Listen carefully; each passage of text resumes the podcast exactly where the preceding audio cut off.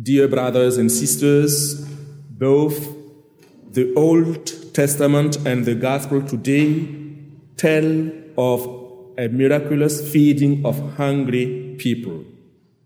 Elijah's miracle for the poor widow came towards the end of a long drought and famine. This Sunday's Gospel presents the great sign of the multiplication of the loaves the miracle of the multiplication of the loaves and the fish was a true miracle, something that happened in Capernaum during the time of the Passover, one year before the Last Supper. But Jesus used that miracle as a sign of what he was intending to do in the Holy Eucharist. This miracle of the loaves and the fish teaches us very clearly about how God generally works and what we expect and what we expect and what we expect from us expect from us. When Jesus saw the the crowd he could have easily done a miracle from pebbles. He who created the heavens and the earth out of nothing could easily have satiated the hungry multitude all by himself. He didn't need human assistance, but that isn't the way he acted. He first asked the disciples what their resources were.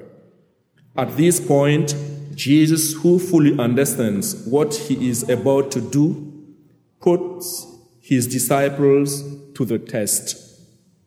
How can they feed all these people? Philip, one of the twelve, quickly calculates.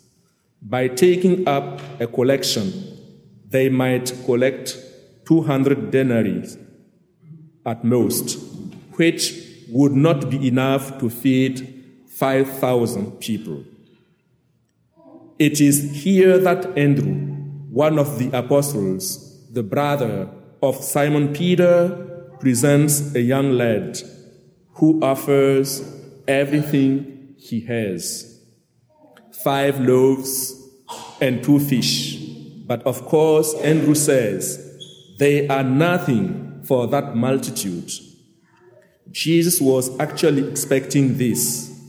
He orders the disciple to make the people sit down. Then he takes those loaves and those fish, gives thanks to the Father, and distributes them. These acts prefigure the Last Supper, which gives the bread of Jesus its truest significance. The bread of God is Jesus Himself. By receiving Him in communion, we receive His life within us and we become children of the Heavenly Father and brothers among ourselves. By receiving communion, we meet Jesus, truly living and risen. Taking part in the Eucharist means entering into the logic of Jesus, the logic of giving freely, of sharing. And as poor as we, were, we are, we all have something to give.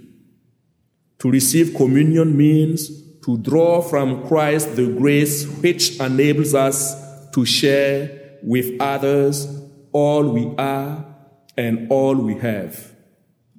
The crowd was impressed by the miracle.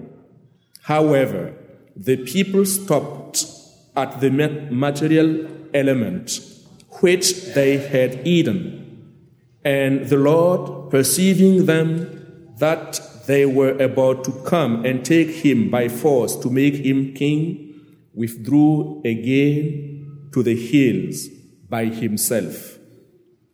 Jesus is not an earthly king who exercises dominion, but a king who serves, who stoops down to human beings, not only to satisfy their physical hunger, but above all, their deeper hunger, the hunger for guidance, meaning, and truth, the hunger for God. Before the suffering, loneliness, poverty, and difficulties of so many people, what can we ourselves do? Complaining doesn't resolve anything, but we can offer the little that we have, like the lad in the gospel. We surely have a few hours of time, certain talents, some skills. Who among us doesn't have five loaves and two fish? We all have them. If we are willing to place them into the Lord's hands, they will be enough to bring about a little more love, peace, justice, and especially joy in the world. The miracle was not worked from nothing, but from a first modest sharing of what a simple lad had brought with him. Jesus does not ask us for what we do not have. Rather, he makes us see what rather he makes us see that if each person offers the little he has, the miracle can always be repeated.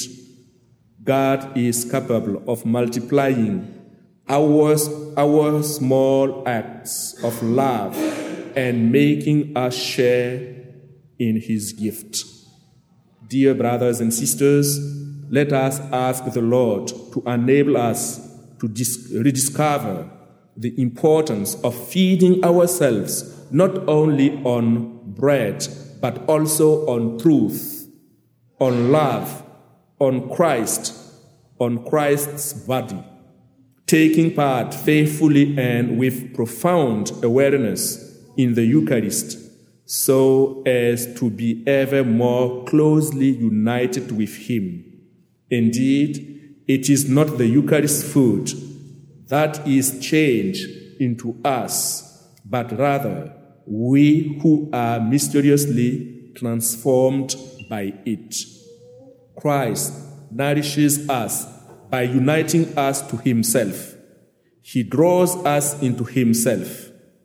Let us pray at the same time that the bread necessary for a dignified life may never be lacking, and that inequalities may be demolished, not with the weapons of violence, but rather with sharing and with love. May our prayer sustain the common commitment that no one may lack the heavenly bread which gives eternal life and the basic necessities for a dignified life and may it affirm the logic of sharing and love. Praise be Jesus Christ.